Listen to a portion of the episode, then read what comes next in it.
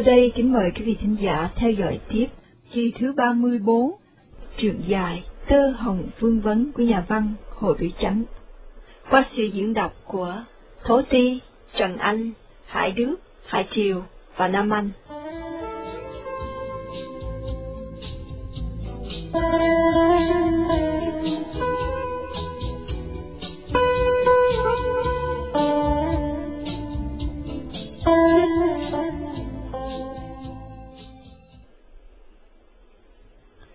Trưa bữa đó, ông Kinh được dây thép.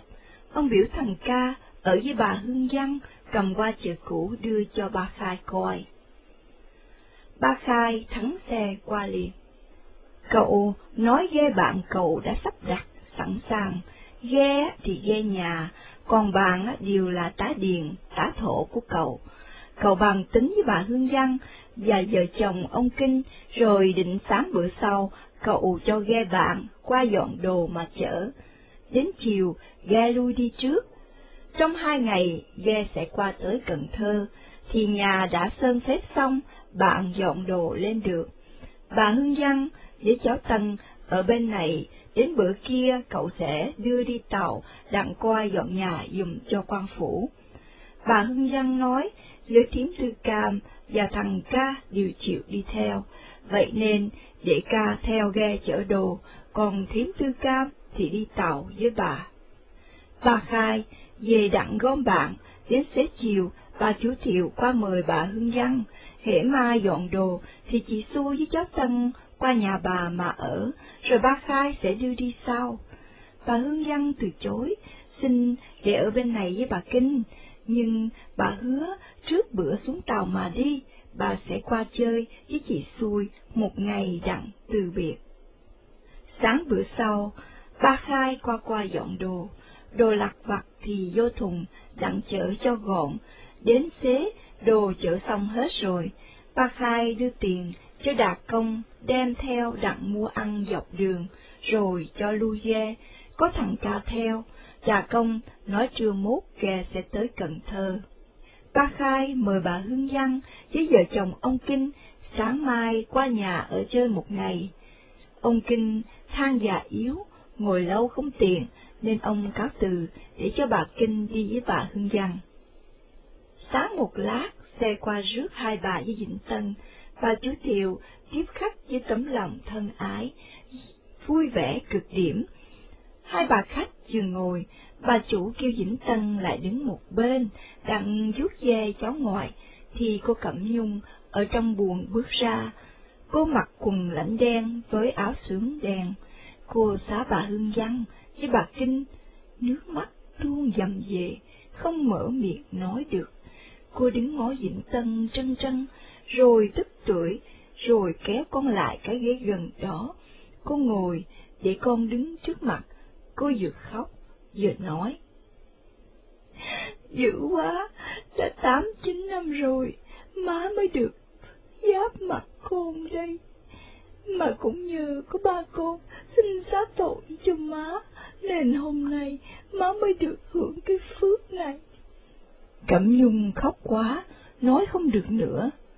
Vĩnh Tăng đứng trơ nhìn mẹ, dường như nhìn người dân, không hiểu chi hết.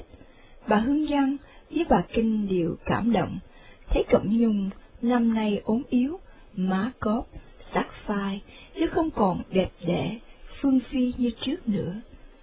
Cẩm Nhung nắm tay con mà nói tiếp. Má, má có lỗi với cha con, lỗi lớn lắm, không có thể tha thứ được. Nhưng mà ba con quảng đại, ba con xin giảm hình phạt cho má. Con là máu thịt của má, má xin con, nghĩ công má, mang nặng để đau. Đừng kinh rễ má, tội nghiệp nghe không cô? Tám chín năm nay, má đau khổ nhiều lắm rồi. Má vẫn biết, dầu bà con xả tội cho má, phận má thì cũng phải đền tội đến già. Kiếp này mong có được phép mong mỏi vui sướng nữa. Má chỉ xin con đừng có phiền má. Lâu lâu cho má gặp mặt con, đặng thăm má một chút vậy thôi. Tô nước đã đổ xuống đất rồi, hút làm sao cho đầy được, mà không có dám ép con, phải kính, phải thương má, má chỉ xin cô đừng khinh rẻ, đừng giận hờn vậy thôi. Cô nói dứt lời, liền kéo Diễm Tân mà ôm vào lòng, kề mặt hung hai gò má con, rồi buông ra, đứng dậy, xá bà Hương Giang và bà Kinh mà trở vô buồn. Bà Hương Giang thấy Cẩm Nhung bị hình phạt tinh thần còn nặng nề, đau đớn hơn hình phạt của mẹ và của anh gia cho cô nữa. Bởi vậy, bà đồng lòng quá, chịu không nổi, nên bà kêu Cẩm Nhung mà nói. Con, đứng lại cho má nói một chút. Ngày vợ chồng, con phải xa nhau, thì thằng Tân nó mới được có ba tuổi. Má nghĩ tình mẹ con của Tân thì quá bất nhẫn, nên má than vắng thở dài. Gặp tai họa lớn, quá ép buộc vợ chồng con phải rã rời, nên phải chịu vậy, chứ má cũng như cha thằng Tân, không có nỡ hờn giận con. Bây giờ má biết con đau khổ nhiều lắm, mà con lại ăn năn hối hận. Vậy má, chứ cha thằng Tân không có dứt tình mẫu tử của con đâu. Mai nó đi với má qua Cần Thơ, con ở lại mạnh giỏi, đừng có buồn rầu nữa. Má hứa, má sẽ dạy dỗ Tân cho nó biết công ơn sanh thành, nó không có phụ tình mẫu tử. Hễ có dịp trở lại đây, má sẽ dắt Tân đặng nó thăm bà ngoại, mẹ và mấy cậu mợ đó, con hãy an lòng.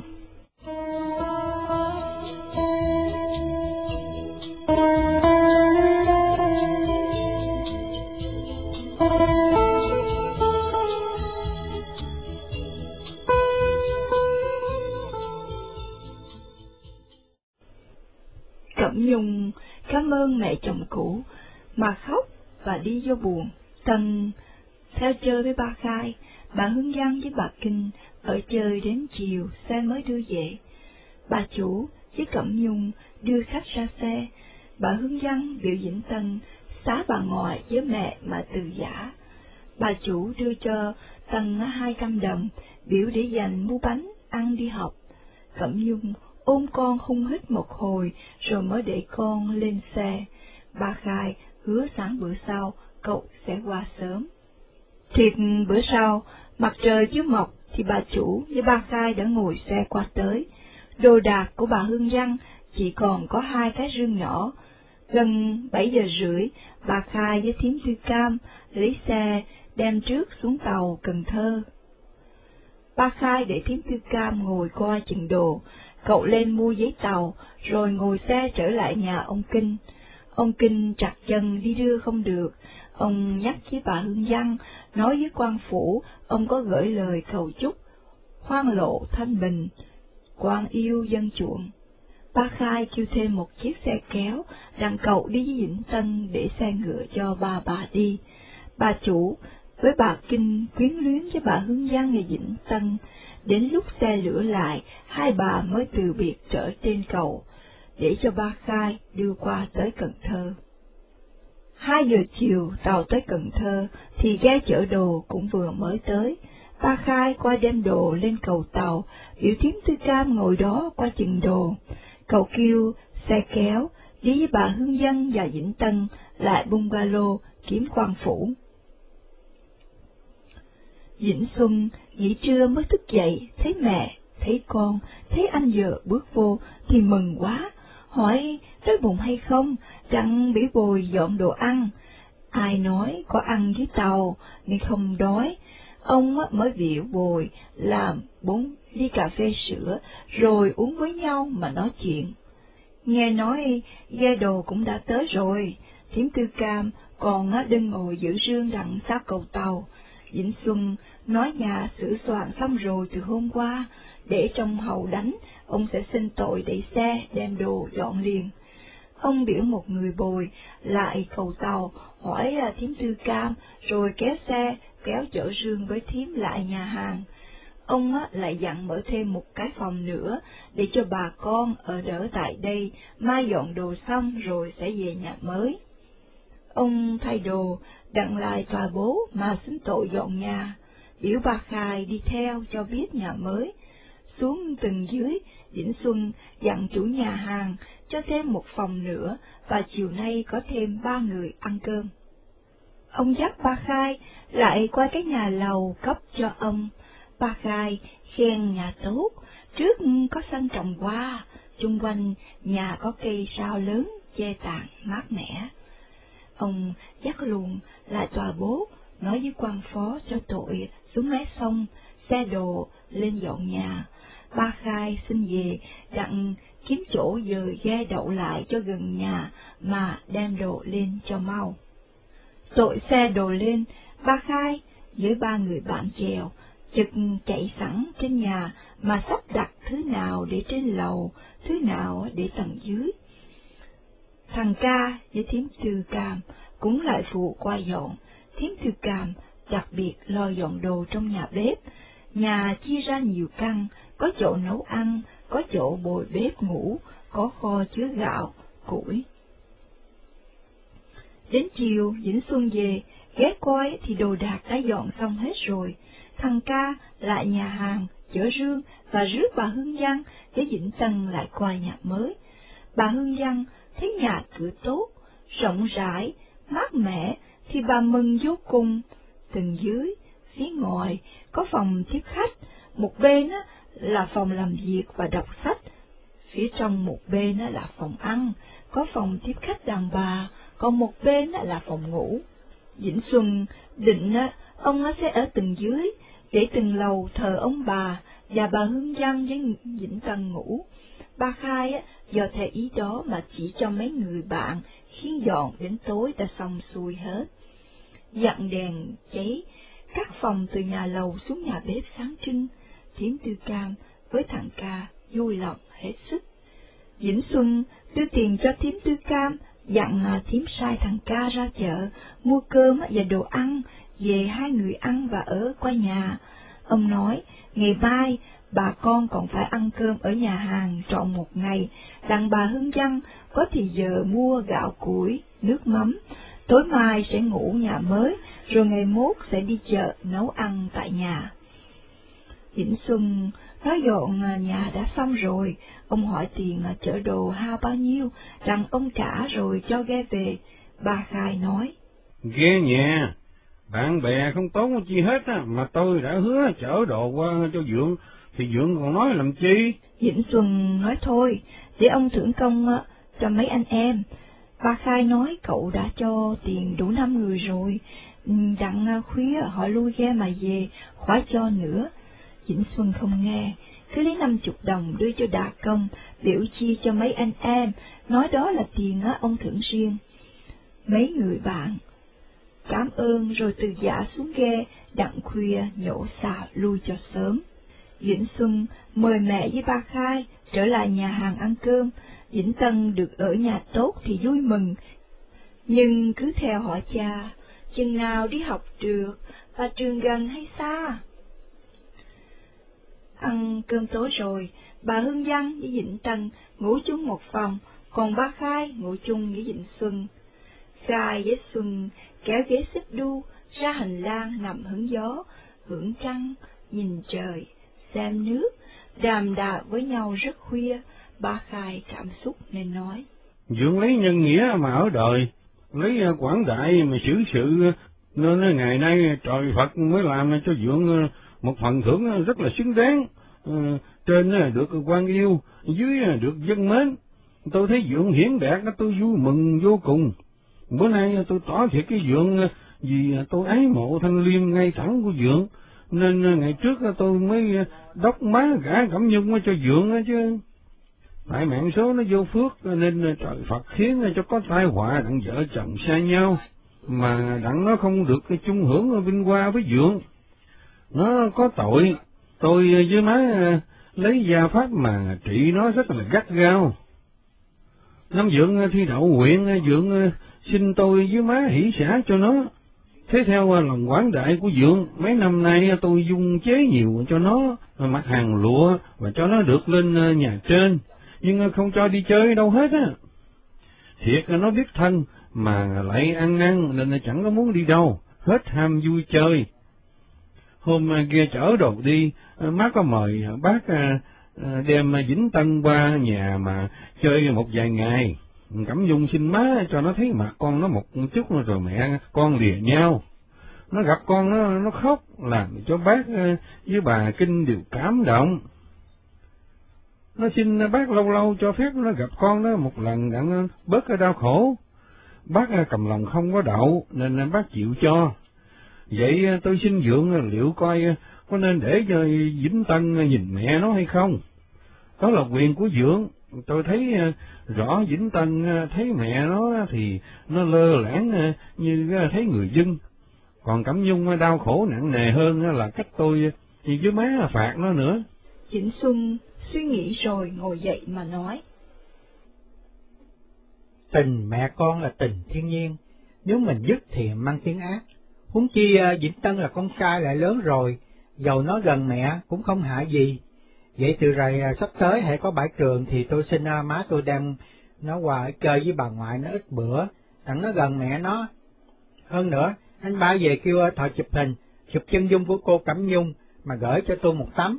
Tôi sẽ cậy má tôi giao cho Vĩnh Tân, cất đặng nó nhớ hình dáng của mẹ nó cho quen.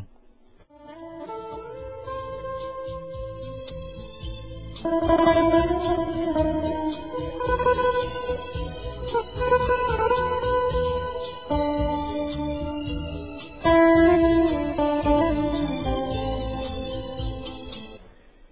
Khai cảm ơn, và hứa về sẽ làm y theo lời dặn.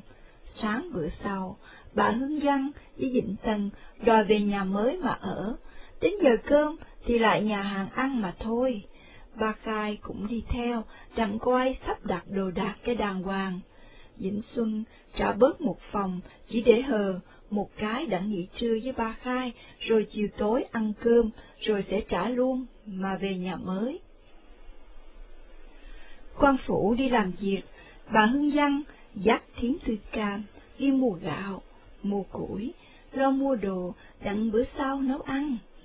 Ba Khai dặn thằng ca qua nhà, cậu à, dắt Vĩnh Tân đi chợ chơi, cậu thấy có bàn viết nhỏ, quay đẹp, lại à, vừa cho Vĩnh Tân ngồi học, cậu mua liền cho cháu, lại mua một cái đèn điện đăng để trên bàn viết cho ban đêm cháu học. Cậu mướn xe trở về, dọn trên lầu một chỗ yên tĩnh cho cháu ngồi học thảnh thơi, gần cửa phòng ngủ của cháu. Ăn cơm tối ngoài nhà hàng rồi, Vĩnh Xuân trả tiền cơm, tiền phòng mấy bữa rồi, kêu xe chở cây hoa ly và cây tường về nhà mà ngủ. Ba Khai lục lạo hồi chiều, kiếm mua được một hộp trà thiết quan âm, về nhà mới, cậu biểu thằng ca nấu nước, cậu bỏ trà mới mà chế một bình, rồi ngồi tại phòng đọc sách, mà uống với Vĩnh Xuân. Vĩnh Xuân đắc ý, lấy đường mà đường dài bài.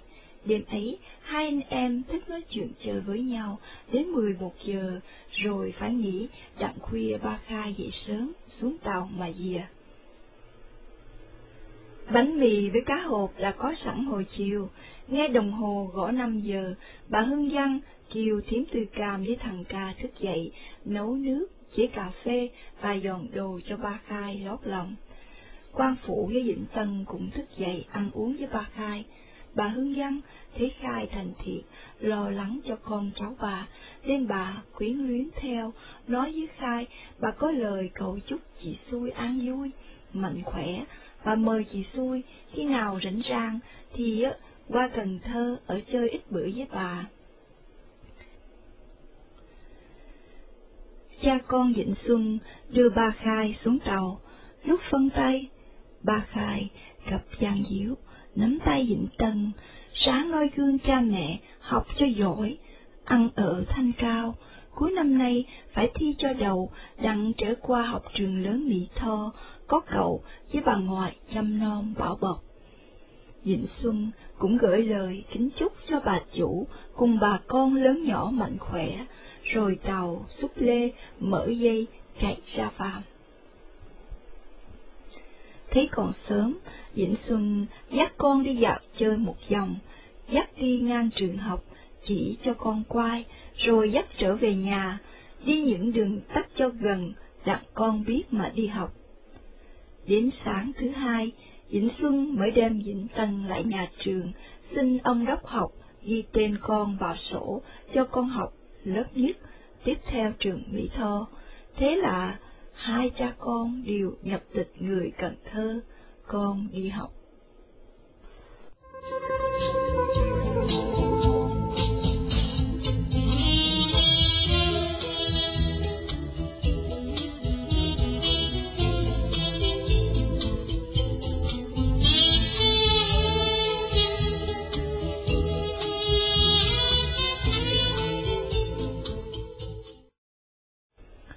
Chương 3 Bà Hưng Văn Thanh, tuổi đã gần 70, mà sức khỏe vẫn đầy đủ, bà ưa hoạt động, lại quen cần lao. Nay làm mẹ quan phủ, ở nhà lầu, ăn á, rồi nằm con một mình, con á, mắc đi làm, cháu thì mắc đi học, nên bà buồn bực khó chịu. Đi chợ chơi, đi dạo phố, ít lần á, rồi bà chán, nên lục đục ở nhà kiếm chuyện, nói với thím tư cam, đặng giải khuây. Thím tư cam ở lâu thím đến chủ nhà, mà chủ nhà tử tế đại thím như người trong thân, bởi vậy thím đi chợ, nấu ăn, xem xét mọi việc, cũng như người quản gia được chủ hoàn toàn tín nhiệm. Thấy bà Hương Giang buồn, thím nhắc việc quái bánh ú, bánh tét mà bán như mấy năm ở Mỹ Tho. Bà hương giang để ý nên lúc ăn cơm tối, và nói với con rằng á, thím tư cam muốn xin gói bánh mà bán. Vĩnh Xuân cười và nói. Không phải không sợ làm việc đó xấu hổ, nhà nghèo cả mẹ con à, đều phải ra công làm đặng có đủ tiền mà sống với cuộc sống trong sạch, thẳng ngay, thì có xấu hổ chi đâu mà sợ. Vì hồi trước à, lương con còn ít, nên má phải chịu cực, đặng à, kiếm thêm tiền đủ cung cấp cho gia đình, không phải bóp bụng để cho má cực. Hôm nay má đã già yếu, mà lương của con cũng đủ nuôi sống cả gia đình, cả nhà. Vậy con xin má nghỉ để vui chơi với con cháu ít năm, đừng lo, đừng làm việc gì hết á. Má có buồn thì uh, kêu xe đi chơi, hoặc đi uh, sớm mơi, hoặc đi buổi chiều, đặng hứng gió mát. Bà Hương Văn cùng Lý không cãi được, nên bà cười mà dứt bỏ nghề cũ không nói tới nữa. Vĩnh Xuân sắp đặt văn phòng, đàng hoàng, tủ sách, chứa đủ sách chữ Tây, chữ Tàu và chữ quốc ngữ, có bàn viết rộng lớn để ngồi làm thi, có dáng gỗ để nằm đọc sách, có ghế xích đu để nằm mà đờn. Có bàn nhỏ để ngồi uống nước, cái khuôn kính, lọng bút tích của Cúc Hương, ông vẫn treo ngay bàn viết để ông ngó thấy hàng ngày. Hai chậu môn, ông cũng để trên thềm, đặng ra vô nhớ lời thầy dặn mà giữ tư cách quân tử. Trong mấy tuần đầu, công chức trong tỉnh đã thiết tiệc mừng quan phủ mới rồi. Mấy nhà thân hào cũng đã có tới thăm rồi quan phủ đã đi với quan chánh chủ tỉnh viếng mấy quận rồi. Trong một tháng thì Vĩnh Xuân đã có việc tiếp xúc với hương chức mấy làng lớn như Tân An, Thượng Thạnh, Thới Thạnh, Long Tuyền. Vì làng Long Tuyền có đơn kiện thư về vụ cho mướn công điền, nên ông phải đòi hương chức làng này hầu đã hai lần đàn ông tra xét. Vĩnh Xuân nghe nói làng Long Tuyền có chợ Bình Thủy Thạnh Vượng, có rạch đẹp đẽ, dọc hai bên, dân cư trụ mật, giàu có, nhà tốt, vườn nhiều. Sáng mơi Chủ nhật, ăn lót lòng rồi, Vĩnh Xuân muốn đem con đi thăm chợ Bình Thủy cho biết. Hai cha con mặc âu phục, rồi kêu một chiếc xe kéo, đặt ngồi chung mà đi. Lên tới Bình Thủy, nhằm giờ chợ đương nhóm đông, Vĩnh Xuân ngừng xe, biểu xa Phu chờ, rồi dắt con đi vô chợ. Vì chủ nhật nên hương chức không có ở trong nhà việc, lại vì quan phủ mới đổi nên nhân dân chưa biết mặt, bởi vậy Vĩnh Xuân đi thông thả, không cần ai biết làm chi. Đi gần tới hàng rau cải, tình cờ Vĩnh Xuân thấy một cô thiếu nữ đứng dậy ngó ông chân chân, tay bưng cái thúng, mặc quần đen, áo đen, vóc dạng bằng cô Cúc Hương năm cô tự giận, mà mặt mày, bộ tịch cũng giống hệt Cúc Hương, không khác một mảy. Cô thiếu nữ đó ngó Vĩnh Xuân, rồi chừng ông đi tới, thì cô bưng thúng, ngoe ngoẩy, sụp lui mà đi ra đường. Vĩnh Xuân lấy làm lạ, mà thấy cô nọ tướng đi cũng giống Cúc Hương. Ông biến sắc, hồi hộp, dắt con đi theo, quay cô đi đâu, và lập thế hỏi cô tên chi. Cô nọ xuống đường mé sông, rồi á quẹo qua phía tây mặt mà đi vô, đi theo con đường giữa mé sông, cô dây mặt lại mà ngó Vĩnh Xuân, miệng chúng chiếm cười. Vĩnh Xuân mê mẩn tâm hồn, mơ màng, tưởng Cúc Hương hiện hồn về mà nghẹo mình. Nhưng ông nghĩ, giữa ban ngày, tại giữa chợ đông, hồn ma làm sao mà hiện ra được? Bởi vậy, ông cứ đi theo, cách năm bảy thước, tính kiếm cớ, hỏi à, cô nọ là ai? Ngặt bên tay mặt, nhà ở liên tiếp, còn á trên đường thì người ta đi không ngớt, ông liệu khó mà nói chuyện được. Ông á nắm tay Vĩnh Tân, cứ dắt đi theo cô, đến cầu rạch cam, chỗ đó nhằm khoảng trống, không nhà, lại ngoài đường cũng không có người ta đi. Vĩnh Xuân mới kêu mà nói.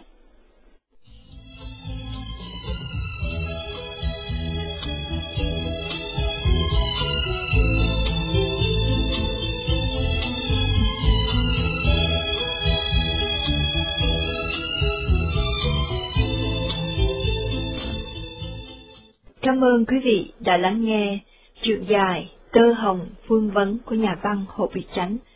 Chúng tôi xin hẹn quý vị vào một kỳ phát thanh tới.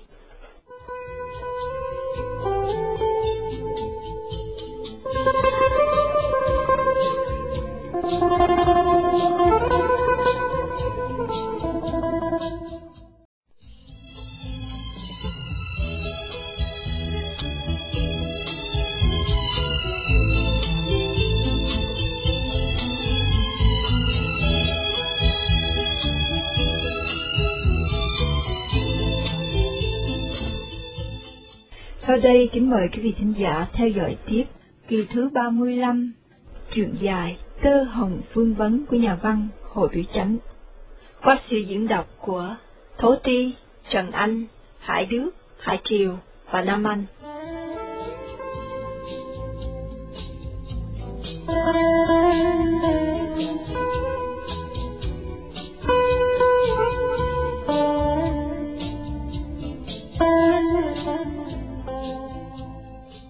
Đến cầu rạch cam, chỗ đó nhằm khoảng trống, không nhà, lại ngoài đường cũng không có người ta đi. Vĩnh Xuân mới kêu mà nói. Em Cúc Hương, em Cúc Hương, đứng lại cho qua nói chuyện một chút. Cô nọ chậm bước, dây lại vừa cười vừa nói.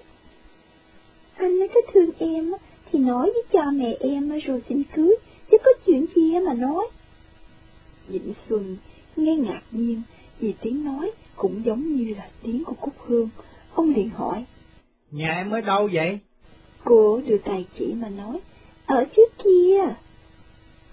Rồi cô đi nữa, Vĩnh Xuân dẫn đi theo, qua nhà cô ở chỗ nào. Đi chừng một trăm thước thì tới một thớt vườn, không lớn nhưng sạch sẽ, vừa lộ có hàng rào bằng cây trà, trên sân có trồng hoa, có chậu kiển, rồi sau cái sân ấy có một nhà lá ba căn sông. Dách dáng, cửa dáng nền cao, hai bên nhà dừa với mận trồng xung xuê, còn phía sau thì cao chuối tịch mịch. Diễn Xuân thấy cô nọ mở cửa rào mà vô sân, nhưng không khép cửa lại, dường như có ý để cho ông vô. Ông ngơ ngẩn đứng ngoài lộ mà ngó theo cô, thấy cổ vô nhà rồi mất dạng, lại trong nhà vắng que, không có ai hết. Ông đứng ngó một hồi, rồi đi tới nữa, tính kiếm người mà hỏi thăm qua nhà này là nhà của ai, cô mới vô đó là tên gì, đã có chồng hay chưa? Đi qua khỏi dung rào này rồi, Vĩnh Xuân thấy một tòa nhà ngói lớn và cũ, cất theo kiểu xưa, ba căn, hai trái, bắt dần, nên rộng lớn, song thấp thổi Trước nhà, chưa một sân lớn để trồng kiển, hai bên nó trồng cây le the, nhưng phía sau có giường á, rậm rạp cũng trồng dừa chuối, cao trầu như các giường ở trong rạch này.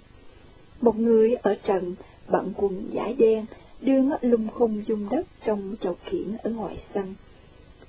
Giữ Xuân dắt con đi lần tới trước nhà ấy. Ông chưa kịp hỏi thì người đàn ông đó dây qua ngó thấy liền buông dao, chống lưng đứng dậy, rồi đi ra cửa, chắp tay, xá Vĩnh Xuân mà nói. Bẩm quan lớn đi chơi tới này, mời quan lớn vô uống nước. Vĩnh Xuân lấy làm lạ, không hiểu người này là ai mà biết mình nên cung kính chào mời như vậy. Ông hỏi. Anh là ai mà biết tôi? Vĩnh Xuân bước vô sân, Hương Hào Thi tránh cho ông với Vĩnh Tân đi trước, anh ta theo sau mà hỏi. Bẩm quan lớn, tôi là Hương Hào Thi làng Long Tuyền. Tôi có hầu quan lớn hai lần rồi, chắc quan lớn quên. À, tôi mới đổi lại, còn hơn trước đi hầu thì nhiều người nên tôi nhớ không hết. Bẩm, tôi mời quan lớn vô nhà đặng tôi biểu nấu nước uống. Bẩm, cậu đây phải là con quan lớn hay không? Phải. Bẩm, quan lớn có mấy cậu, mấy cô? Tôi có một thằng này mà thôi. Quan lớn lên trên này chơi hay có việc chi?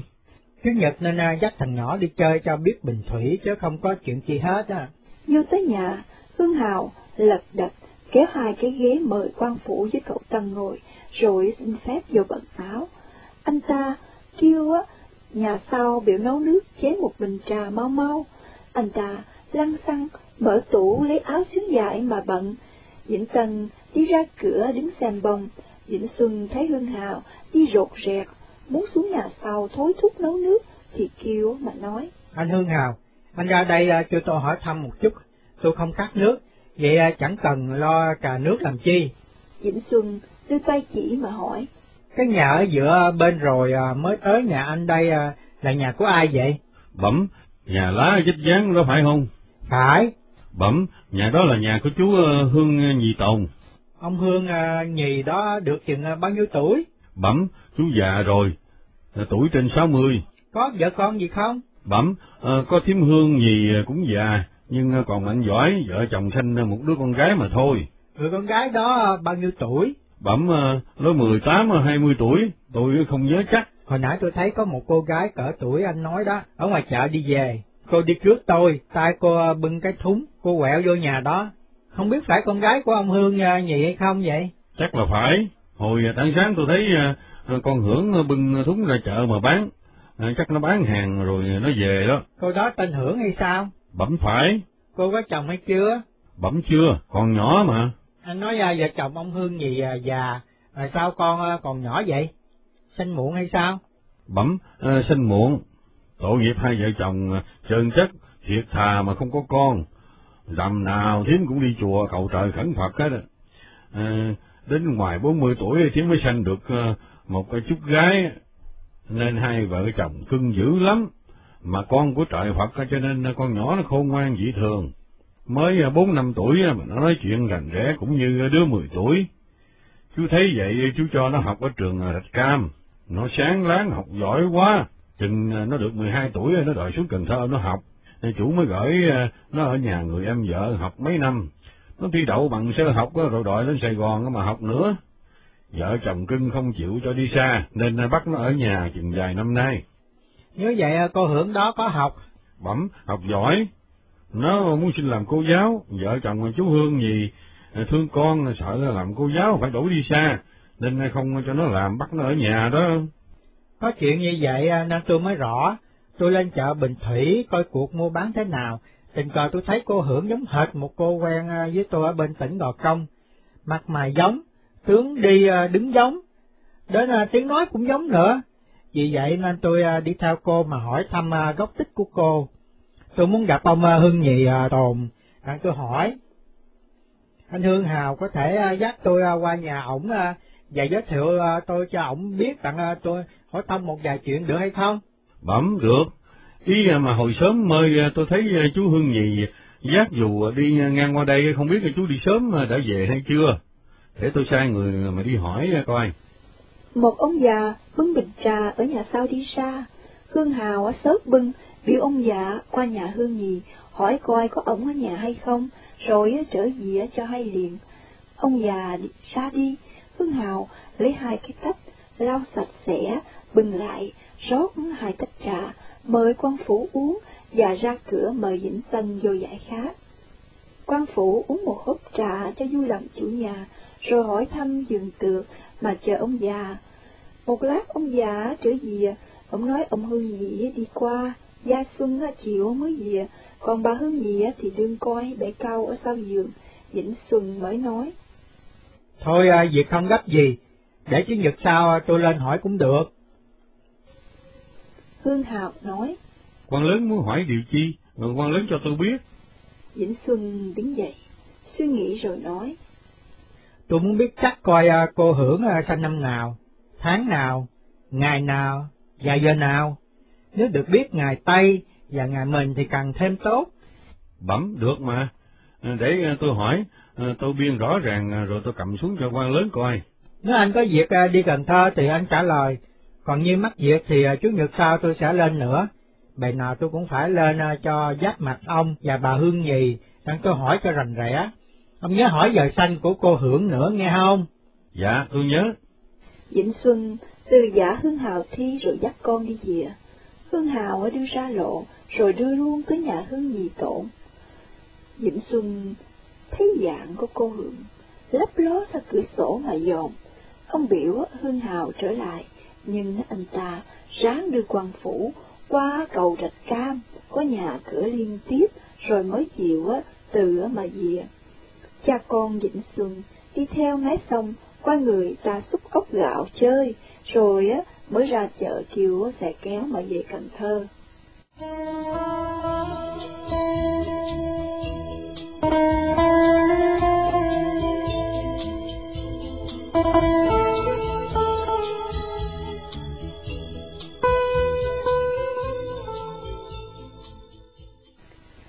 ngồi ăn cơm với mẹ và con, Vĩnh Xuân lơ lửng, cứ nhớ hình dạng của cô hưởng hỏi, không hiểu tại sao cô giống Cúc Hương từ mặt mày cho tới tướng đi, tới tiếng nói, mà cô cũng mặc quần lệnh, áo xíu nhục nhục, như Cúc Hương hồi trước, thường á bận ra chợ ngồi buôn bán. Dĩnh Tân vui vẻ, tục việc họ xúc ốc gạo trên bình thủy cho bà nội nghe, thì bà nói bà sẽ lên coi cho biết. Bà cháu ăn cơm rồi dắt nhau lên lầu. Vĩnh Xuân vào thư phòng, kéo ghế xích đu, nằm ngó bút tích của Cúc Hương. Ông mơ màng thấy Cúc Hương trước mặt luôn luôn. Ông khoan khoái bội hội, khó chịu, mới lấy cây đờn, ngồi đờn nho nhỏ, đờn hai quán, để tỏ tình thương yêu mà bực tức về số phận của người xưa. Ông á, muốn lên lầu thuộc Diệt gặp gỡ hội sớm mơ cho mẹ nghe, mà rồi ông nghĩ không nên dội lắm, tốt hơn là để dò hỏi ngày sinh tháng đẻ cho chắc chắn rồi sẽ nói chuyện. Ông đóng chặt cửa thơ phòng, nằm một mình, rồi lúc im lìm tưởng nhớ Cúc Hương, lúc sĩ xã để lãng khuây áo não. Buổi chiều thứ hai, Vĩnh Xuân đứng ngồi làm việc tại tòa bố, bỗng thấy Hương Hạo thì đứng lững khựng ở ngoài cửa phòng, Ông kêu vô mà hỏi. Anh có hỏi ông Hương uh, nhì tồ mà vụ đó hay chưa? Bẩm, hồi hôm tôi qua nhà, có vợ chồng chú, tôi hỏi uh, ác chất rồi. Thiếm sanh con hưởng là năm 1906 tháng Giêng, ngày 25 dương lịch. Tính ra thì nhằm 27 tháng chạp năm tỵ của mình đó. Chú Hương Nhì có cho tôi mượn tờ khai sinh để trình cho quan lớn xem cho nó chắc. Hương Hào dở túi, rút ra tờ khai xanh, đưa cho quan phủ. Ông yến sắc, tán loạn tâm thần, nhưng gượng chỉ cái ghế, mời hương Hào ngồi, rồi thủng thẳng, trải khai xanh, ngày 25 tháng Song Dê năm 1906. Không có biên ngày theo âm lịch, nhưng Ngài khai cho chánh đục bộ, đem giả bộ xanh là ngày 28 Song Dê năm 1906, có ngạch ngày tháng theo âm lịch là ngày 30 tháng Chạp năm Tỵ. Quan phủ ngồi suy nghĩ, rồi nhớ lại, thì ông thi quy lục ngày 18 rong Dê năm 1906. Ông đậu rồi, về tới nhà ngày 23 rong Dê nhằm ngày 25 tháng Chạp. Bữa sau, ông đi giếng mộ Cúc Hương. Đêm đó, ông ngủ chìm vào, thấy Cúc Hương dặn dò, rồi tự giả mà đi đầu thai. Nếu bà Hương nhị cậu, sanh cô hưởng trong đêm 24 ròng về, mà quá 12 giờ rồi, tức thì Cúc Hương đầu thai làm cô hưởng đây. Ông suy nghĩ, rồi mới hỏi Hương Hào. Anh Hương Hào, có hỏi dùm à, coi à, bà Hương nhì à, sanh cô hưởng ngày 25 tháng Chạp năm Tỵ mà sanh hồi giờ nào hay không? Bẩm có, chú Hương nhì nói nhà không có đồng hồ nên chú không biết giờ, nhưng chú nhớ chắc là sanh hồi hết canh tư, bước qua đầu canh năm. Vậy thì lối ba giờ khuya. Bẩm phải. Anh về nói với ông Hương nhì để tờ khai xanh cho tôi mượn ít bữa, rồi Chủ nhật tới đây tôi sẽ lên trả lại. Bẩm quan lớn, có cần dùng thì bao lâu cũng được. Thế nào Chủ nhật tôi cũng lên, có lẽ tôi sẽ mời bà già tôi đi với tôi lên coi họ xúc ốc gạo, và coi giường tược dùng bình thủy chơi. Anh Hương Hào nói dùm với ông Hương nhì Chủ nhật ham bài với con ở nhà, rằng tôi ghé thăm và hỏi thêm chuyện một chút. Bẩm, quan lớn có cụ bà ở đây với quan lớn. Ừ, tôi có bà già, nên tôi ở đâu cũng phải đem theo đặng tôi phụng sự. Bẩm, Chủ nhật tôi sẽ đón tiếp quan lớn. Khỏi mà, đừng đón mất công, tôi biết nhà anh rồi thì tôi đi ngay vô đó. Anh ở nhà chờ tôi đặng tiến dẫn tôi cho ông Hương Nhì biết. Hương Hạo Thi từ giá ra ngoài, mở xe máy đạp đi dìa Quan phụ cứ ngồi, lật qua, lật lại, tờ khai xanh của cô hưởng mà xem, xem rồi lơ lửng, suy nghĩ đến tan hậu mới xếp lại bỏ túi mà dìa. Ăn cơm tối rồi, Vĩnh Xuân thấy mẹ đưa ngồi ngoái tròn mà ăn, ông lại đứng một bên mà hỏi. Má nhớ năm con thi đậu à, ký lục đó là năm à, nào hay không má? Sao lại không nhớ? Con ra trường và thi ký lục năm tỷ. Tháng nào ngày nào má nhớ không? Con đi thi ký lục ngày 20 tháng chạp. Con về tới nhà chiều 25, mùng 10 tháng giêng năm ngọ, con đi làm việc. Phải rồi, con cũng nhớ như vậy nhưng sợ làm lộn, nên con hỏi má lại cho chắc. Phải giống gì? Để ít bữa nữa con dọ coi uh, cho thiệt chắc rồi con sẽ nói cho má biết. Con uh, muốn Chủ nhật tới uh, má với con lên Bình Thủy chơi. Ừ, được. Lên coi họ xúc ốc gạo chơi. Nghe thằng Tăng nói mà ham. Ốc ở đâu mà dưới mé sông mà họ kê rổ. Họ xúc cứ lên một lần nó cả gỗ. Họ cạo rửa rồi đổ vô ghê. Nghe coi vậy quá. Thiệt dạ má, má lên coi cho biết, mà hôm qua con có gặp một người à, sao giống người ở chợ dòng hồi trước quá, để má lên coi à, má biết hay không? Đàn ông hay đàn bà? Thưa đàn bà. Sao con không hỏi, người ta coi phải gốc ở chợ dòng hay không? Mắt đàn bà nên à, con không hỏi. Đâu để má lên má coi. Vĩnh Xuân không chịu nói rõ dù cô hưởng cho mẹ nghe trước, là vì ông cố ý để tình cờ mẹ thấy cô hưởng, coi mẹ có nhìn cô giống Cúc Hương hay không. Tuy ông không nói ra, song ông mới rộn rực trong lòng, trong mới cho mau tới chủ nhật, đặng thử ý mẹ, và luôn dịp hỏi vợ chồng ông Hương gì tồn qua sanh cô hưởng trong trường hợp nào.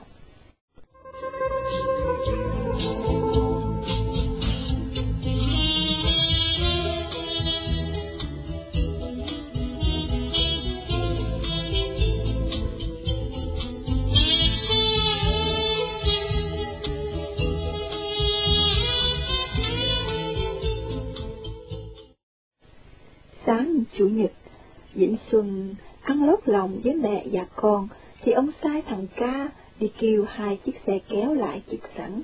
Ăn uống rồi, bà Hương Văn ngồi một chiếc, Vĩnh Xuân với con ngồi chung một chiếc mà đi lên Bình Thủy. Tới đầu chợ, Vĩnh Xuân thấy Hương Hào Thi dịnh xe máy đứng chờ. Ông á, biểu xe kéo ngừng lại. Hương Hào xá mẹ con quan phủ, rồi lên xe máy đạp chậm chậm theo hai xe kéo. Tới chỗ xúc ốc gạo, Vĩnh Xuân đi xe ngừng lại cho mẹ qua chơi một chút, rồi mới đi vô nhà Hương Hào. Dì đã cho hay trước, nên bữa nay Hương Hào sắp đặt cuộc tiếp sứ quan phủ khi bà cụ hẳn hỏi, nhà cửa dọn dẹp đàng hoàng, dáng có trải chiếu bông, bàn có trải khảm, trầu nước đã sắm sẵn. Vợ Hương Hào mặc áo dài trực tại cửa, chào khách và mời bà cụ lên dáng mà ngồi. Chị răng xăng lo đãi bà cụ để cho chồng lo hầu quan phủ. Vĩnh Xuân nói với Hương Hào. Mới ăn uống rồi à, đi đây, anh Hương Hào à, khỏi lo trà, anh đã có cho ông Hương Nhì à, hay đặng ở nhà hay không? Bẩm có, hai ông bà chờ bên nhà, tôi có dặn cô Hưởng cũng ở nhà nữa. Vĩnh Xuân muốn qua nhà Hương Nhì liền, đang uống trà, bà hỏi vợ Hương Hào về giường tược, nên nó ráng ngồi chờ mẹ, ngoái chầu ăn, rồi ông mới mới đứng dậy, mời mẹ đi qua nhà một bên đây, đặng gặp người giống như quen ở chợ dòng. Quan phủ kệ Hương Hào đi trước, rồi mẹ con từ giả vợ Hương Hào mà đi theo sau với Vĩnh Tân. Hai anh Sa Phu ở ngoại lộ, tưởng về nên lật đật đứng dậy sửa soạn xe. Hương Hào nói. Còn à, qua bên này à, một chút, hai anh kéo xe theo à, mà chờ. Bên nhà Hương Nhị Tồn, vợ chồng chú cũng sửa soạn sẵn, chờ tiếp quan lớn, vừa tới dự sân, Hương Hào thấy vợ chồng Hương Nhị sát cửa nép qua một bên để cho dĩnh Xuân đi trước, với bà Hương Văn một bên và Vĩnh Tân một bên. Vợ chồng chủ nhà bước tới chào khách, rất cung kính rồi mời vô nhà. Vĩnh Xuân thấy vợ chồng Hương Nhị đều già, tóc bạc nhiều, răng rụng bộn, nhưng sức còn khỏe, bộ chân chất thiệt thà. Ông muốn cho Hương Nhị khỏi sự sụt sẻ e ngại, nên bước lên thềm mà nói. Hôm Chủ nhật trước à, tôi lên đây chơi, tôi muốn qua thăm ông, nhưng ông đi à, sớm không có nhà, nên tuần này tôi à, trở lên nặng hỏi thăm ông bà một chút chuyện. Hương Nhị nói. Dạ, hôm trước tôi mắc đi qua bên Giai Xuân. À, chừng về nghe ông Hương Hào nói quan lớn lên có hỏi tôi, mà tôi không có nhà đằng hầu quan lớn, thiệt tôi à, lỗi quá. Vĩnh Xuân cười mà đáp. Ông có lỗi gì đâu, tôi đi tình cờ làm sao ông biết đặng ở nhà mà tiếp tôi. Thôi, hôm trước không gặp nhau thì bữa nay gặp, lại có bà già tôi càng thêm tốt. Vô khỏi cửa rồi, Hương Nhì kéo hai cái ghế, mời quan phủ với Vĩnh Tân ngồi, còn bà Hương Nhì thì bà mời bà cụ ngồi bên gián có chậu nước để sẵn. Bà Hương Văn nói để bà ngồi chung tại bàn với quan phủ, đặng nói chuyện chơi cho vui. Hương Hào lật đật nhắc ghế cho bà cụ ngồi ngang với quan phủ. Bà cụ nói giờ chồng chủ nhà rồi hỏi quan phủ. Con, nói ai, giống người ở chợ dòng đâu, sao má không thấy? Xin má chờ một chút. Bà Hương Nhi kêu con á, biểu ra phụ, bưng trầu á, bên dáng đem qua bàn. Cô hưởng bận bộ đồ đen ở phía sau bước ra, chắp tay xá quan phủ, rồi xá bà cụ, Vĩnh Xuân ngó mẹ mà hỏi. Má coi, cô đây có giống ai hay không nè? Bà Hương Văn ngó theo cô hưởng, đường đi lại bộ dáng kỹ trà đem qua bàn. Bà dục la lên. Con Tư Cúc Hương là con hai Mỹ đây mà, thiệt vậy chứ. Lúc ấy, cô hưởng vừa để ký trà trước mặt bạn. Cô sắp trở qua bưng bình trà, thì bà níu tay cô đứng lại mà hỏi. Cháu tên gì? Năm nay mấy tuổi? Cô hưởng bình tĩnh ngó bà mà đáp. Thưa bà, cháu tên Hưởng, năm nay 18 tuổi. Bà buông cô ra và ngó Vĩnh Xuân mà nói. Mười tám tuổi, thì tuổi tỵ, sanh năm mà con thi đậu đó. Bộ Mày bộ tịch à, tướng đi giống con cúc hương à, như khuôn đúc, mà tiếng nói cũng giống nữa, thiệt là kỳ. có hưởng bưng bình trà lại nữa, bà Hương Văn kéo cô đứng sát một bên mà nhìn. Bà Hương gì lấy bình trà mà rót ra chén, chung đủ bốn chén, rồi bà đi bưng ô trầu đem qua nữa. Bà Hương Văn nhìn rất lâu, rồi hỏi bà Hương nhị, cháu đây con của ai vậy bà Hương? Dạ, con của tôi, vợ chồng tôi có chút đó. Tôi là đến 42 tuổi mới sanh đó. Phải, cháu tuổi tỵ hay không? Thưa phải, nó tuổi tỵ mà nó chịu quá một tuổi. Bởi vì tôi sanh nó ngày 27 tháng chạp, hồi với đầu canh năm, sanh nó có ba bốn bữa, mà phải chịu quá nó một tuổi. Vĩnh Xuân nói. Má nhớ không? Con đi thi à, về chiều 25, chiều 26 con đi à, giếng chợ, khuya lại, tức thị là 27 bảy à, con chim bao thấy cúc hương từ biệt con mà đi đầu thai. Má hiểu chưa? Bà Hưng Dân dội giả đáp. Hiểu hiểu, ma biết rồi. Bà nói, và bà nắm tay cô Hường, không chịu buông ra. Cô Hường ngó mẹ, bộ lơ đảng, dường như không hiểu gì mà rắc rối như vậy.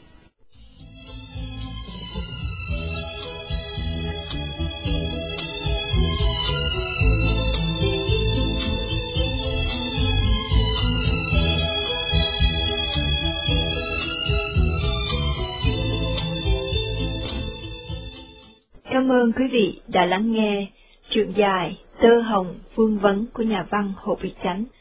Chúng tôi xin hẹn quý vị vào một kỳ phát thanh tới.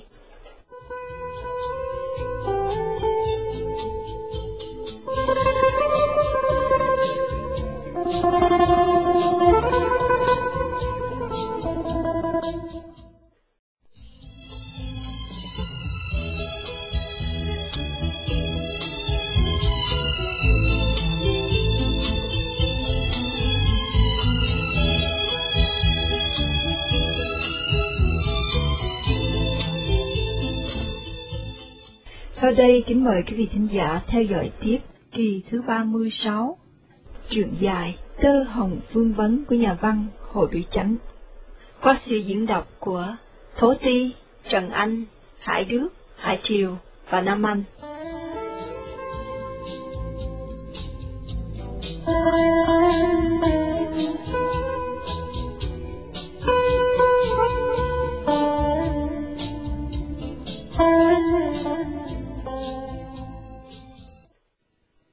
Xuân nghe Hưng Hào với Hưng Nhị đứng sau lưng ông, hai người nói sầm xì. Ông móc túi ra, lấy tờ khai xanh của cô Hưởng mà trải lên bàn, rồi kêu Hương Nhị lại gần nó mà nói. Có chuyện này kỳ quái quá lắm. Để tôi nói cho hai ông bà hiểu. Má tôi có một người cháu gái tên là Lý Thị Tư ở bên Gò Công. Cô học kỹ nho giỏi nên thầy đặt tên riêng cho cô, gọi là Cúc Hương. Năm cô được 17 tuổi cô chết đi, chết vì uất ức việc riêng trong gia đình. Qua năm tỵ, tránh đêm 26 rạng mặt 27 tháng chạp, lúc gần sáng tôi nằm chim bao, thấy cô về nói với tôi, mà từ giả đặng cô đi đầu thai. Từ ấy đến nay tôi không có chim bao mà thấy cô nữa. Hôm chủ nhật uh, trước tôi lên chợ Bình Thủy chơi, tình cờ tôi thấy uh, cô hưởng đây sao giống hệt của Cúc Hương, giống từ mặt mày, hình dáng, cho tới tiếng nói, cái gì cũng giống hết. Tôi thấy làm lạ, đi theo coi cô ở đâu, con ai. Mai gặp anh Hương Hào, tôi hỏi thăm được biết gốc tích của cô, tôi mới chạy hỏi à, ngày tháng đẻ, nhờ anh Hương Hào à, đem khai sanh cho tôi coi à, mới thấy rõ ngày giờ bà Hương Nhì. Sanh cô hưởng tránh là ngày giờ cô Cúc Hương, cho tôi chiên bao đặng cô từ giả mà đi đầu thai. Tôi chưa dám tin, nên bữa nay tôi đem bà thân của tôi lên chơi, coi bà có nhìn nhận sự giống đó hay không. Bà thân tôi cũng nhìn nhận như tôi, thế thì cô hưởng này tiền kiếp là cô Cúc Hương, không còn nghi ngờ gì nữa. Hương Nhì ngó vợ mà nói. Quan lớn nói như vậy thì té ra con hưởng tôi nói kiếp trước là cháu của bà cụ, Vậy thì nó có phước lắm đó. Bà Hương Giang nói, hồi trước tôi thương con Cúc Hương, mà nó cũng là thương tôi như mẹ nó vậy. Nó chết, mà nó đầu thai làm con cháu đây. Lại bây giờ tôi được ở gần, vậy thì con Cúc Hương chết, tôi coi như nó sống lại. Từ nay sắp lên, hỡi có buồn, tôi lên đây thăm con cháu cũng như thăm mấy con Cúc Hương. Bà Hương Nhị nói, bà cụ có buồn thì lên trên này chơi, ở giường mát mẻ lắm. Bà Hương Văn buông cho cô Hưởng đi vô trong, bà ngó theo, rồi cười mà nói, thầy cái giống hờ, đừng nhớ chuyện Cúc Hương chết, thì nó thấy tôi, tôi nói nó là Cúc Hương. Bà Hương Nhị, bữa nào có dịp xuống Cần Thơ, thì ghé nhà tôi chơi, có đi ờ, thì dắt cháu theo, cho nó quen đặng nó hết bợ nợ nữa. Bà Hương gì hứa, hãy có dịp đi Cần Thơ thì bà ghé thăm Vĩnh Xuân, trả tờ khai xanh của cô hưởng lại cho ông Hương Nhị.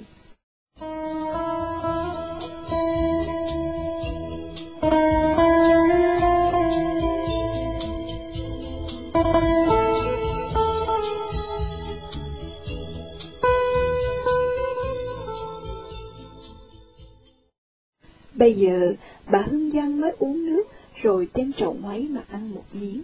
Bà khen cao ngon, bà Hương gì khi qua hưởng à, điệu à, sách nhánh cao ngon mới bỏ hồi sớm mơi đó, đem ra đặng kiến cho bà cụ, đem về ăn trầu. Bà Hương Giang không chịu lãnh, nói rằng mới làm quen, không lẽ bà làm tốn hao cho bà con. Hương à, nhị với Hương Hào nói ở giường một nhánh cầu có đáng giá bao nhiêu mà sợ hao tốn quan phủ đứng dậy xin mẹ cáo từ mà về, vợ chồng Hương Nhị với Hương Hào đồng đưa khách ra xe, cô Hưởng sách nhánh cầu đi theo sau, chừng bà Hương giang lên xe, cô để nhánh dưới chân bà, rồi chắp tay xá, bà níu cô mà nói. Bà thương cháu lắm, bữa nào cháu đi với má xuống nhà bà chơi. Cô Hưởng cúi đầu, Vĩnh Tân bận về và ngồi chung với bà nội, nên bà phải buông, cố hưởng mà kéo tăng lên xe. Hai sa phu rút chạy, xe bà cụ đi trước, quan phủ theo sau. Mấy người đứng theo ngó, cố hưởng cười. Vĩnh Xuân với lại cũng cười, bà Hương Nhị Tốn nói. Bà cụ tự tế quá. Ông Hương Nhị nói. quan phủ tuổi trẻ nói chuyện nghe rành rẽ dữ. Ông thuật chuyện à, về kiếp trước con hưởng à, thiệt là kỳ. Chứ thiệt vậy à, thì em hưởng à, được thân cận với nhà quan à, chứ có hại gì mà lo. Hương Hào đi về, vợ chồng Hương Nhi cùng con trở vô nhà, vui được hân hạnh tiếp quan, mặc dù nhà mình không có giàu, mà mình cũng không dự trong bàn hội tệ Còn con phủ với mẹ đi về, có khoải cầu bình thủy rồi, thấy đường trống, ông biểu sa phu, sớm tới dặn hai xe, chạy cặp kè với nhau, Bà Hương Văn cười mà nói, chuyện này má nghĩ thiệt là kỳ, con nhỏ giống mà Cúc Hương không có sai một mảy, mà ngày giờ nó xanh lại đúng với ngày giờ. Cúc Hương từ giả con đặng đi đầu thai, con làm sao mà tìm được như vậy cũng giỏi. Con đi chơi, tình cờ con gặp chứ biết đâu mà tìm. Một tuần nay con giấu má là vì à? con muốn để cho má thấy tình lình, Coi má có nhận như con à, về cô hưởng à, giống Cúc Hương hay không? Giống rồi đa. Chắc cái Cúc Hương à, đầu thai vào nhà Hương nhị đó, mà không có nghi gì hết. Bây giờ con tính làm sao đây? Con rối quá, để thủng thẳng con suy nghĩ coi. Bà Hương Văn nói qua chuyện xúc ốc gạo, không nhắc tới chuyện cô Hưởng nữa.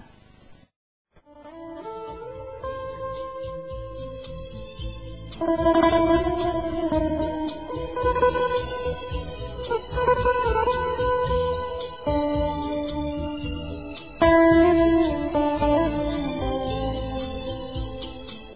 hai chủ nhật, quan phủ Vĩnh Xuân lên nhà Hương Hạo thi hai lần, mà lần sau lại có qua nhà Hương Nhị Tồn mà chơi nữa. Tuy Phương Hào muốn để một mình anh thân cận với quan mà thôi, nên không cho Hương Chích biết việc đó. Xong lần trước, anh có đưa ra tới chợ Rạch Cam, rồi lần sau anh lại ra tới chợ đón tiếp. Sự ấy có nhiều người dòm thấy, rồi cả xóm, cả làng đều hay. Có người hỏi Hương Hào, có bà con gì với quan phủ hay sao, lên nó quan phủ đến thăm chơi vậy? Hương Hào muốn lên mặt với người trong làng, nhất là được Hương chức lớn, kiên nể, nên anh đã giữ bí mật. Ai hỏi thì anh chống chín cười, rồi nói theo điệu úp mở, không chịu bà con, mà để cho người ta tưởng bà con, không khoe thân thiết, mà làm cho người ta nghi thân thiết. Có người khác hỏi Hương gì tồn, có việc chi mà quan phủ đến nhà, thì Hương Nhị thiệt thà nên nói ngay, là tại cô Hương giống cháu của bà cụ mất hồi trước, nên nó quan phủ dắt bà cụ đến xem, chứ không có việc chi hết á. Trên nó bình thủy, người ta hỏi ron ren như vậy, mà quan phủ Vĩnh Xuân về rồi em ru, dường như không để ý đến việc cô hưởng nữa. Mỗi ngày đi làm việc, hăng hái như thường, trưa về ăn hát rồi ông vào phòng thơ, nằm đọc sách một chút, đặng tìm giấc ngủ. Ban đêm ông lại thức khuya, khi ngồi ngó bút tích của Cúc Hương, trót giờ, khi nằm đờn rỉ rả, như than, như khóc. Đã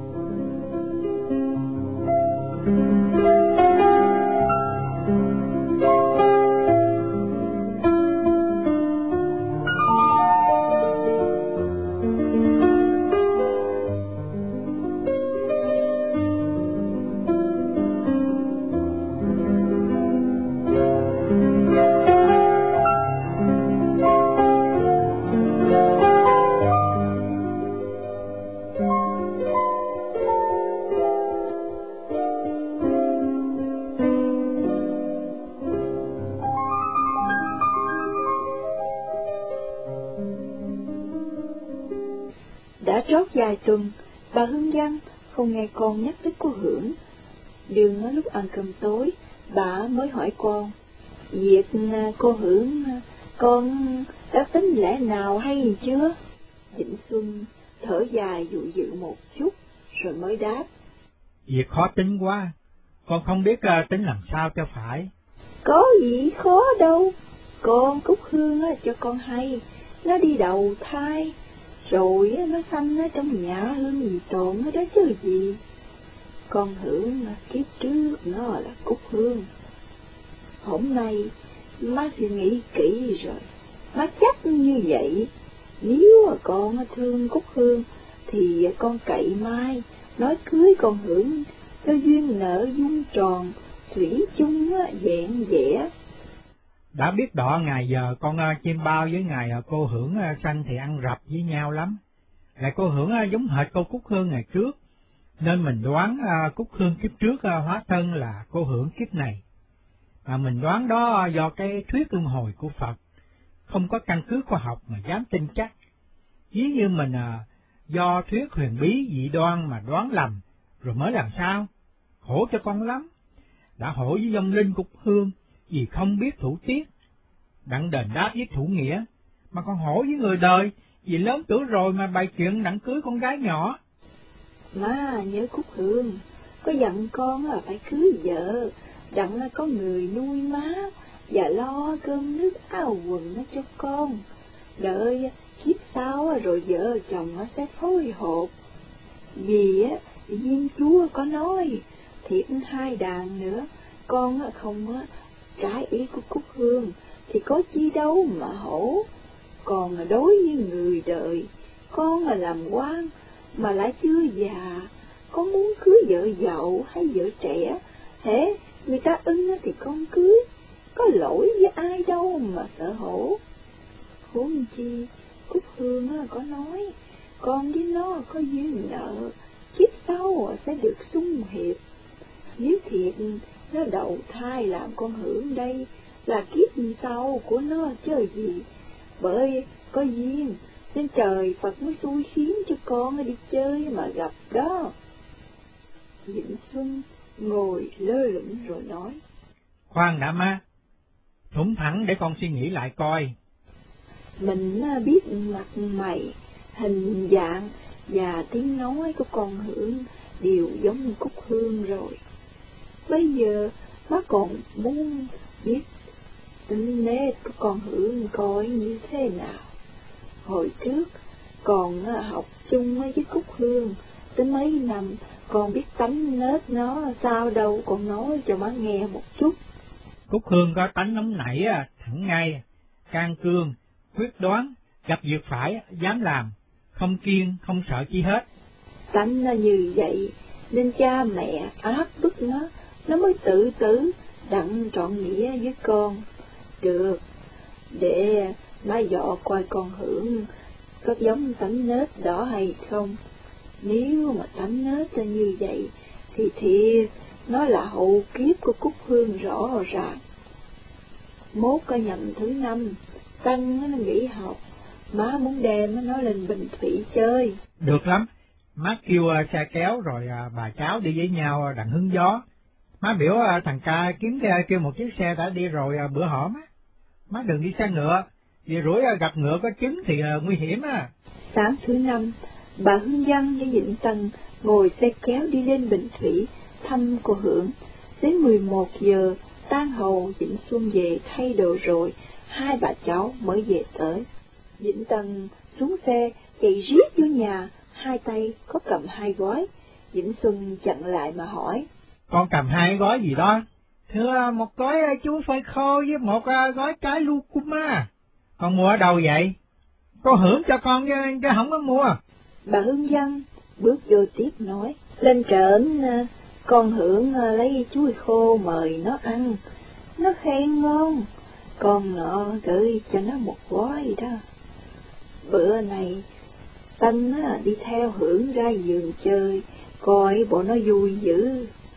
Nó thấy Lucuma có trái, nó trầm trồ, con nọ đưa ít trái chín hái cho nó, nó mừng quá, cà cúng nói đem về cho ba nó.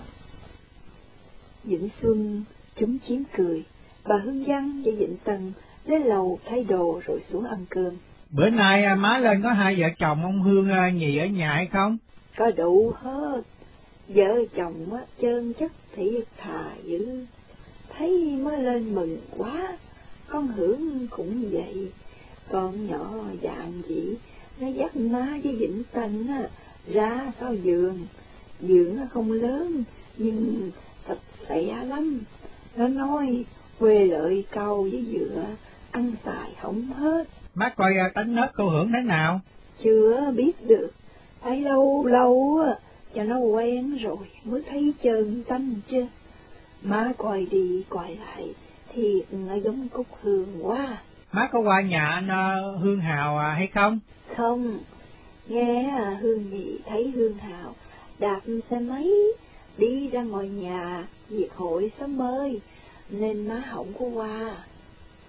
Vĩnh Tân nói. Hai bả nhà ông Hương à, thì có mấy à, cây mận lớn hết sức bà. Cô Hưởng nói mận nó ngọt lắm á. Lúc này đương trổ bông chứ chưa có trái. Cô Hưởng hứa chừng nào có trái ăn được cô sẽ hái đem xuống cho con ha. Tân đã quen với Hưởng rồi. Dắt nhau đi chơi cùng giường, coi bộ thân thiện với nhau dữ. Cô Hưởng biểu con hãy chủ nhật nghỉ học thì lên cảnh chơi lên giường mát mẻ, chứ ở chợ lực nổi lắm á. Cách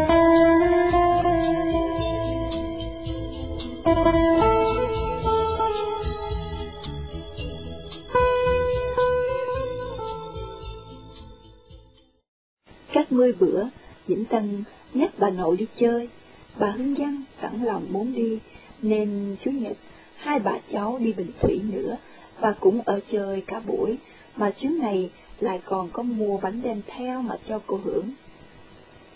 Bà cháu về có chở một quài chú cao với một quài dừa xiêm, mà lần này quài bộ vui vẻ hơn lần trước nữa.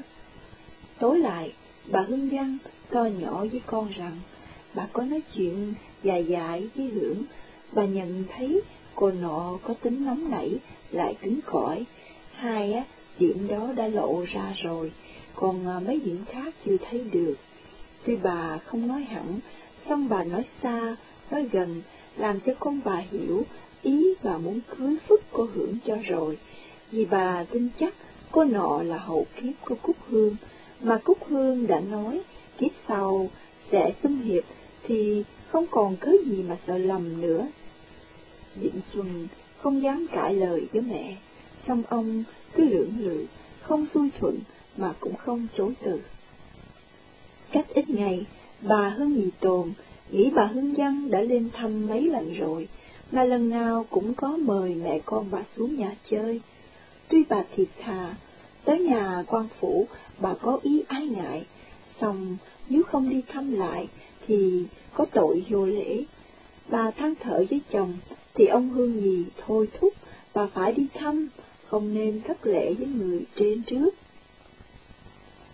Sẵn có mấy trái lucuma về chín, lại có một quầy chú câu đã chín bói, hai má con nấu cơm ăn sớm, kêu một chiếc xe ngựa, rồi đốn chuối, hái lucuma, đi cần thăm bà cụ mà trả lễ.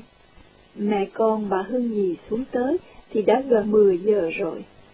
Bà Hương Giang niềm nở vui mừng, thấy cô Hưởng sách quậy chuối với mấy trái lucuma vô, thì bà nói, Chà chà, thằng Tân tối đi học gì à, nó thấy mấy trái lucuma đầy nó mừng lắm, 10 giờ rồi, nó gần nó về đó.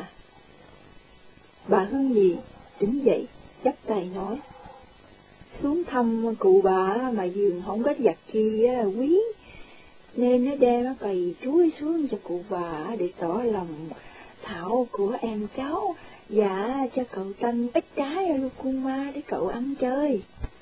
Bà Hương Văn cảm ơn, nói rằng quý tài lòng không phải tại lễ vật, bà coi coi chuối với mấy trái lucuma đó là quý lắm rồi. Bà biểu thằng ca đem quầy chuối vô nhà trong mà treo cho nó chín, khỏi bầm dập, rồi lấy đĩa sắp mấy trái lucuma để dành cho Tân. Mời uống nước ăn trầu, rồi bà mới dắt mẹ con và Hương Nhì lên lầu, đặng qua chỗ bà ngủ và chỗ Vĩnh Tân học. Chủ khách còn nói chuyện trên lầu thì Vĩnh Tân đi học về. Cậu thấy mấy trái lucuma thì cậu mừng quá, nên nói ôm. Nghe cả nói trên bình thủy mới đem xuống cho, khách còn nó chơi trên lầu, thì cậu ôm cặp tuốt lên chào bà Hương Nhì và mừng cô Hưởng. Cậu dắt cô Hưởng mà chỉ phòng cậu ngủ, rồi chỉ bàn cậu học cho cô Hưởng biết. Hai trẻ trò chuyện vui vẻ với nhau như đã thân thiết lâu ngày rồi. Bà Hương Văn mời khách trở xuống xem tầng dưới, tầng nắm tay Hưởng mà đi theo, chỉ phòng cha ngủ, chỉ phòng cha đọc sách, rồi chỉ cây đường kim mà khoe. Ba em đờn hay lắm á, ai cũng khen. Ban đêm hãy buồn thì ba em đờn, đến 11, 12 giờ mới nghỉ à. Cô hưởng cười, Vĩnh Tân dắt cô ra ngoài cửa, đặng xem bông hoa trầm ngoài sân. Cậu nói không ngớt, vì không mấy khi có người quen đến chơi, nên cậu nói hoài không biết mệt. Bà Hương Nhì kêu cô hưởng vô đặng sửa soạn dìa. Bà Hương Văn cả ngày, bà nói không mấy khi xuống, phải ăn cơm với bà, không có được phép về như vậy. Gần tới bữa cơm rồi, chờ một chút, quan phủ về rồi ăn cơm. Đêm nào cũng chờ quan phủ cho ổng thăm một chút. Bà Hương gì nói hai mẹ con ăn cơm rồi mới đi, nên không thể ăn được nữa. Bà Hương Văn nói ăn sớm mơi là ăn lót lòng, chứ nào phải ăn cơm trưa. Hai bà đường nói văn ca thì quan phủ Vĩnh Xuân về tới. Ông mừng bà Hương Nhì với cô Hưởng, hỏi thăm ông Hương Nhì mạnh khỏe thế nào, tỏ lời cảm ơn mẹ, con bà Hương Nhì xuống thăm. Ông nói bà cụ mới lại ở đây, không có biết ai, cứ ở nhà hoài nên buồn lắm. Ông xin bà Hương gì, để rảnh thì xuống nói chuyện chơi cho bà cụ vui. Nghe mẹ nói là có mời mẹ con bà Hương Nhì ở ăn cơm rồi sẽ về, mà bà cứ từ chối, nói ăn cơm rồi. Vịnh Xuân tiếp với mẹ mà mời nữa, cương quyết, không có cho dìa. Ông nói dẫu có no, cũng phải ăn á, với ông một chén rồi mới về được. Bà Hương gì đã kiên nể quan phủ, mà lại thiệt thà, kiếm không ra lời lẽ mà cáo từ, nên phải vâng chịu, không dám cãi. Vịnh Xuân thay đồ mát đằng ăn cơm, ông mới ngồi ngoài đầu bàn rồi mời bà Hương Nhì ngồi bên tay trái, đối diện với bà Hương Văn bên tay mặt. Tiếp theo đó thì cô Hưởng đối diện với Vịnh Tân. Vì bổn tánh thật thà, thấy đâu nói đó, nên bà Hương Nhì vừa ngồi thì bà hỏi liền. Bỗng con lớn, bà lớn đi đâu vắng nhà, mà nãy giờ tôi không có được chào, rồi ăn cơm cũng không được thấy. Vĩnh Xuân cười mà đáp. Tôi không có bà lớn, bà nhỏ nào hết á. Tôi có một bà mẹ già với à, một thằng con nhỏ đây mà thôi. Bà Hương Văn thấy bà Hương Nhị đi qua Vĩnh Tân, thì bà tiếp mà nói thêm. Hội nó thi đậu làm việc tại Mỹ Tho được năm năm, tôi có lò vợ cho nó. Vợ chồng sanh được thằng Tân cho tôi đây, rồi vợ chồng mà không có hợp ý với nhau, nên nó dạo đơn, xin nó với tòa mà cho phá hôn thú. Lúc ấy, Tân nó mới có được ba tuổi, vợ chồng nó để bỏ xong rồi, thì tôi nuôi cháu nội tôi, chứ không có mẹ. Bởi vậy, nó nó tríu tôi cha nó lắm, đi đâu nó cũng theo, không có chịu rời xa. Bà Hương Nhị hỏi, má của cậu Tân còn khỏe mạnh, thưa bà, đã lấy chồng khác hay à, là ở vậy? Ở với mẹ bên Mỹ Tho, không nghe nói có chồng cả. Chính năm nay tôi không có gặp dâu cũ, mà Tân cũng không thấy mặt mẹ nó. Lúc con nó tôi đổi qua bên này, nó đi trước rồi, hai bà cháu tôi ở lại sau mới gặp được. Mà Tân lơ đảng như gặp người dân, nó không có tình mẹ con chút nào hết.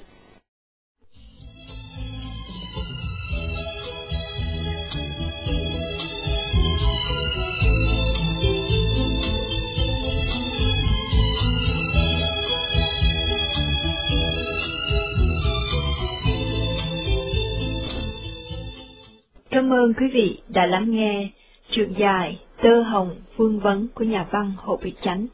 Chúng tôi xin hẹn quý vị vào một kỳ phát thanh tới.